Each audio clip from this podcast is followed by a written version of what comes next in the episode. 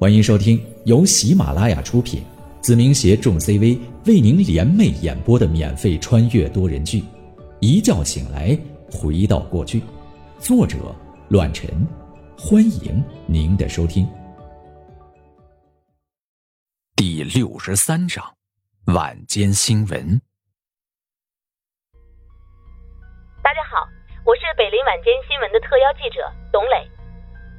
在主持人说完开场白之后，画面切换到了那个还算是漂亮的记者董磊身上。画面是一个办公室中，尽管董磊化了精致的西装，但还是掩盖不住眼底的些许疲惫。今日我市著名地产公司比邻房地产因受到同行打压、恶意排挤、制造虚假新闻，对本市重点扶持单位产生了恶劣的影响。经过电视台严格的访谈、多方取证以及各个部门的强力配合，已经查出了事情的来龙去脉。接下来，请看详细的访谈，将现场的报道呈现给广大群众。主持人对着面前的话筒微微一笑。接下来将画面转接到今天下午的采访内容。电视机画面一转，呈现的正是比邻房地产公司的工程项目——拆迁改造的工程。字幕上出现了几个字，介绍了一个人名秦志勇，男，三十四岁，比邻房地产公司项目总监。饭桌上的几人相视一笑，这个人不是他人，正是我们自家的老姑父。紧接着，一个记者将话筒递了过去，问道：“，关于同行排挤、恶意诋毁比邻房地产安全施工上的问题。”您作为比邻房地产公司的项目总监，有着怎样的见解和方案？老姑父轻咳了一声，然后很是严肃的对着镜头回应道：“比邻房地产公司虽说成立不久，但以百姓为本是我们公司的职业操守和准则。拆迁改造这一惠民政策，我们公司会强力配合政府，以完善、妥善、负责、惠民等四项为基础，大力推动北林市改革趋势。”做到让百姓安居乐业，为百姓打造最牢靠的家居、便捷、相关等福利。至于对恶性竞争、故意诽谤、严刑炒作这一点，我们公司会通过司法途径解决掉这些不正当的劣根性。画面一转，切换到了董磊的画面，后者微笑着说道：“过秦总监的话语，我们可以看得出来，比邻房地产公司是一家设施完善、安全为本的地产公司。”可究竟何人为了利益而对这样的公司实行打压呢？接下来我们采访一下负责调查的人员——林山区的副区长万红九先生。一个让人生厌的胖子出现在电视屏幕当中，万红九满脸疲倦，一副失魂落魄的模样，但还是对着镜头展示出了自己虚伪的一面，一副尽心尽责的模样。大家好。我是林山区的副区长万红九。您好，万局长，今天早上，比邻地产公司的员工在施工的过程中从七楼坠下，当场死亡。接下来，坊间流传出了是比邻房地产公司安全上有极大的纰漏。您作为调查组的领导，现在是否得出了准确的结论呢？范红九满脸通红，愤怒的对着话筒说道：“首先，我要向广大群众表明。”房地产公司的安全设施和施工材质上都是数一数二的顶端行业，更是北林市重点扶持的新型单位。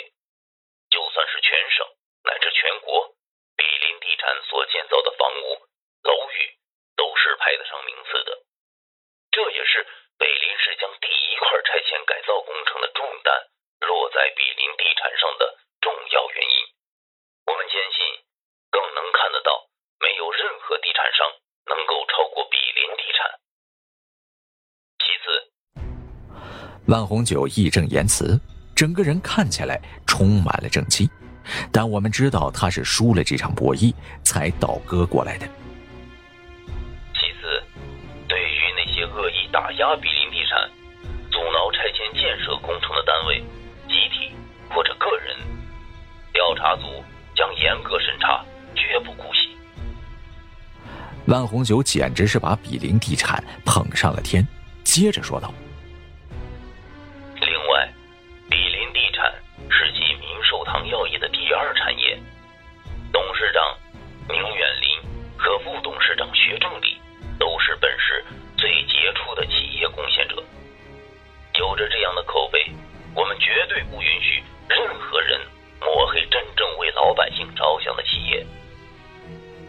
画面转到了董雷的面孔，他惋惜的说道：“经过万区长的解释，对于发生这样恶劣不正当的竞争，我们倍感惋惜。可究竟是什么让某些企业、某些人产生了这样的想法？是人性的扭曲，还是道德的沦丧？请万区长为我们解答最新进展。”饭桌上一阵无语，这也太夸张了吧！简直是从道德的制高点来评价比邻地产和明寿堂，这帮家伙这次还真被收拾的不轻，全部统一站队起来。酒桌上几人一杯杯的开怀畅饮，都兴奋的不能自已。经历了今天的事情，这哪里是打压排挤，明明是在给我们打下口碑旺盛的广告啊！小浩，有你的。四叔对我竖起了大拇指，就连刘爱民都摇头感叹，对我赞不绝口。要知道，从始至终都是我一个人在力挽狂澜，稍有不慎，今日的灾难将会把所有的辛劳全部颠覆。许之南更加不可思议地看着我，他隐约的知道事情的来龙去脉，但最最没想到的是，这所有的一切。都是我一个小孩子平息下来的，这空前的灾难可以说是惊险万分，稍有不慎，满盘皆输。电视机内，万红九继续开始义正言辞的批判起来。经调查组核实，这次事件的幕后指使分别是广盛地产公司、汇辰药业以及林山区分局局长龚立国，三方联手的卑劣手段。万红九挺着大肚子，愤怒的说道：“经市委下午紧急开会商定，取消广盛地产公司的营业资格，同时汇辰药业作为补偿，将五家药店无偿赠与民寿堂药业，希望能通过民寿堂的发扬光大，可以把真正的惠民政策落实到家家户户。”林山区分局局长龚立国。在职私权，以公谋私，被剥夺职位，进行调查。最后，相关参与人员都相继落网，展开着进一步的调查。真是大快人心。董雷将画面切换到了自己，对着电视屏幕说道：“这是一个令人失望的事情，但最后的惩处结果让我们看到了民心所向。”北林市需要这样的好领导、好企业带领着好人民茁壮成长。同时，我们也相信未来的北林市不会再有这样的事情发生。这是一个教训，更是给那些想要通过不正当手段谋利的一个警钟。请问万区长还有什么要补充的吗？万红酒深吸了一口气，对着屏幕说道：“我代表着本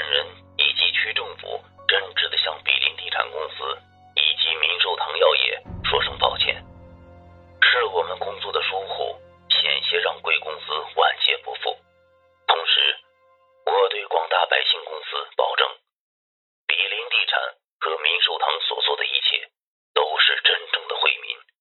请大家相信，在我们的带领下，北林市将会越来越好。万万不要相信那些心怀不轨之人的挑拨离间。这家伙。不当演员可惜了。我看着电视上的新闻，冷笑了起来。你别说，还真是。刘爱民夹了口菜，冷嘲热讽的说道：“这老混蛋下午威胁我的嘴脸可不是这样的。从今天开始，他恐怕要夹着尾巴做人了，绝对不敢在我面前再有丝毫的耀武扬威。”是啊，刘区长。这件事情虽然没有让李子东的一脉彻底根除，但动摇了很深的根基。两年时限一到，这一派系恐怕就要被连根拔起了。到了那时候，北林市真正发展速度和百姓的好日子就要来了。就连许之南都忍不住感叹起来，看到了长远的未来。我默不作声，但心中高兴无比。前世的北林市可以说是贫困潦倒。都是因为这帮不作为的家伙中饱私囊，只为自己的利益。这一世，我的商业和他们产生了冲突和矛盾，不知不觉影响了整个布局。加上我未来的规划，说不定真的能把这个中等小城的经济提高一些，也算是了了前世的遗憾。要知道，我毕业之后，很少有我一样的年轻人回归到自己的家乡，不是不想回来，毕竟哪里都不如家好。可实在是因为根本没有他们长处的用武之地。所以前世的北陵市的确是个不折不扣的养老城市，不景气的局势几十年都无法改变。今天是个好日子，来，大家干几杯，祝我们未来都一帆风顺。我爸拿起了酒杯，然后看着我说道：“小浩，你也来一杯。没事的，我不告诉你们。”这句话我求之不得，立马给自己倒了一杯酒。小的时候，我最大的阴影就是老妈。以现在的身份，哪敢在她面前喝酒？知道的话，非得扒了我一层皮。众人笑了起来。我再过于恐怖逆天，怪物有的时候也像是一个孩子，能有一个惧怕的人，反倒让他们庆幸。不然我还真是没有弱点。这件事情也就这么个结果了。总之啊，这个结果还算不错。四叔总结了一下，接着说道：“明天开始一切照旧，眼看着天就凉下来了，争取早点把新建的小区安排竣工，好让第一批拆迁改造的老百姓能住进去。林哥，药店那里你多费心了，新增加了五家店铺，还要靠你打理啊。放心，我明天开始会亲自监督。你们办事，我放心。”有什么需要开绿灯的地方，尽管打招呼，只要不违反原则，我刘爱民踏几个人情，还是舍得这张老脸的。另外，刘爱民喝了点酒，脸色有点红，将目光放在了我的身上，说道：“刘婷那丫头天天问我你最近怎么样，一不上学就是十天半个月的。你小子没事去伯父家里坐坐，该上学上学。”省得他天天烦我。我满脸黑线，这段时间我的确很少上学，毕竟刘爱民或者我爸还有四叔都打过招呼，我也算是清闲了一阵子。这丫头最近肯定闲来无事，我一回去非得粘上我不可。我老爸双目放光，不知道在筹划着什么，只要别沾上我就好啊。就在这时。我的电话响了，下意识的我看了一眼四叔，随之装作若无其事的挂断了电话。就这样，我们继续聊了起来，仿若什么都没有发生过一样。本集播讲完毕，感谢您的收听，下集更精彩。